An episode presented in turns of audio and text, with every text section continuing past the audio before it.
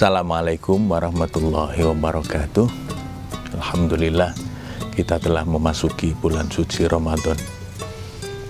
Ramadan tahun ini memang istimewa karena Ramadan di tengah pandemi dan lebih banyak kita lakukan hampir semua kegiatan di rumah saja. Taraweh di rumah, tadarus di rumah, mengaji di rumah dan sebagainya. Tapi jangan berkecil hati meskipun di rumah karena itu adalah keringanan dari Allah. Mudah-mudahan tidak mengurangi kehikmatan kita untuk berpuasa. Pemirsa, saya mendengar komentar yang berbeda-beda ketika menjalani puasa di rumah saja. Ada yang banyak mengeluh, mungkin bosan, tidak bisa ke mana-mana. Ada dia sabar, ya diam saja tapi menahan sesuatu tapi ada yang gembira, penuh dengan rasa syukur. Bahkan teman saya yang pulang sebelum wabah ini terjadi dari Wuhan, karena beliau kuliahnya di Wuhan. Jatahnya memang pulang. Nah baru setelah sampai Indonesia, wabah menyebar termasuk dimulai dari Wuhan itu. Beliau mengatakan kepada saya, Alhamdulillah sangat bersyukur. Jadi yang mestinya sudah harus pulang ke Wuhan, ini masih tetap di rumah bersama keluarga. Jadi rupanya bagi yang bersangkutan, sengsara itu membawa nikmat. Apa yang bagi orang lain mungkin tidak menyenangkan, tetapi pas bagi yang bersangkutan itu menyenangkan. Karena dengan kondisi ini dia bisa bersama keluarga. Nah, tapi kan dalam hidup ini variasinya banyak sekali, tidak semuanya menyenangkan. Tidak semuanya sesuai dengan apa yang kita inginkan. Ada banyak hal yang berbeda yang tidak sesuai dengan apa yang kita harapkan. Nah itulah yang tadi saya menyebut untuk beberapa orang itu mengecewakan, untuk beberapa orang itu menyedihkan. Kali ini saya ingin memberi catatan dari sabda Rasulullah Muhammad SAW yang diriwayatkan oleh Imam Muslim, Ahmad dan yang lain-lain yang mengatakan bahwa orang yang beriman itu memang ajaib. Ajaban li amril mukminin amril mukmini itu ajaib. Kenapa urusan orang yang beriman itu ajaib?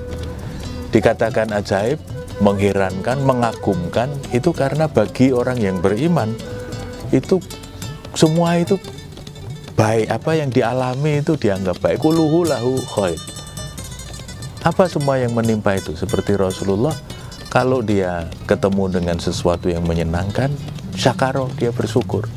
Tapi kalau dia menemukan atau menghadapi sesuatu yang tidak mengenakan, misalnya seperti wabah semacam ini, sobaro, dia bersabar.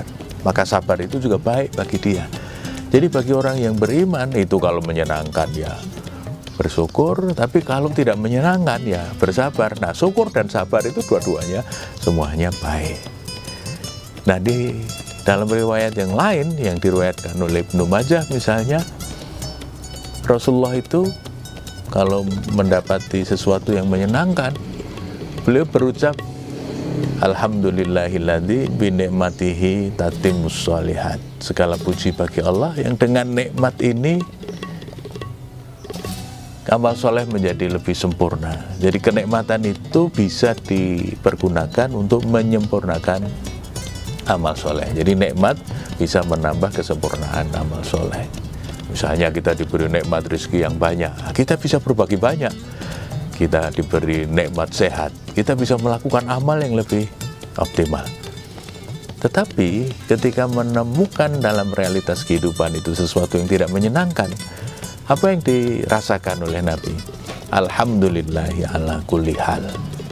Segala puji bagi Allah atas segala sesuatu yang terjadi ini.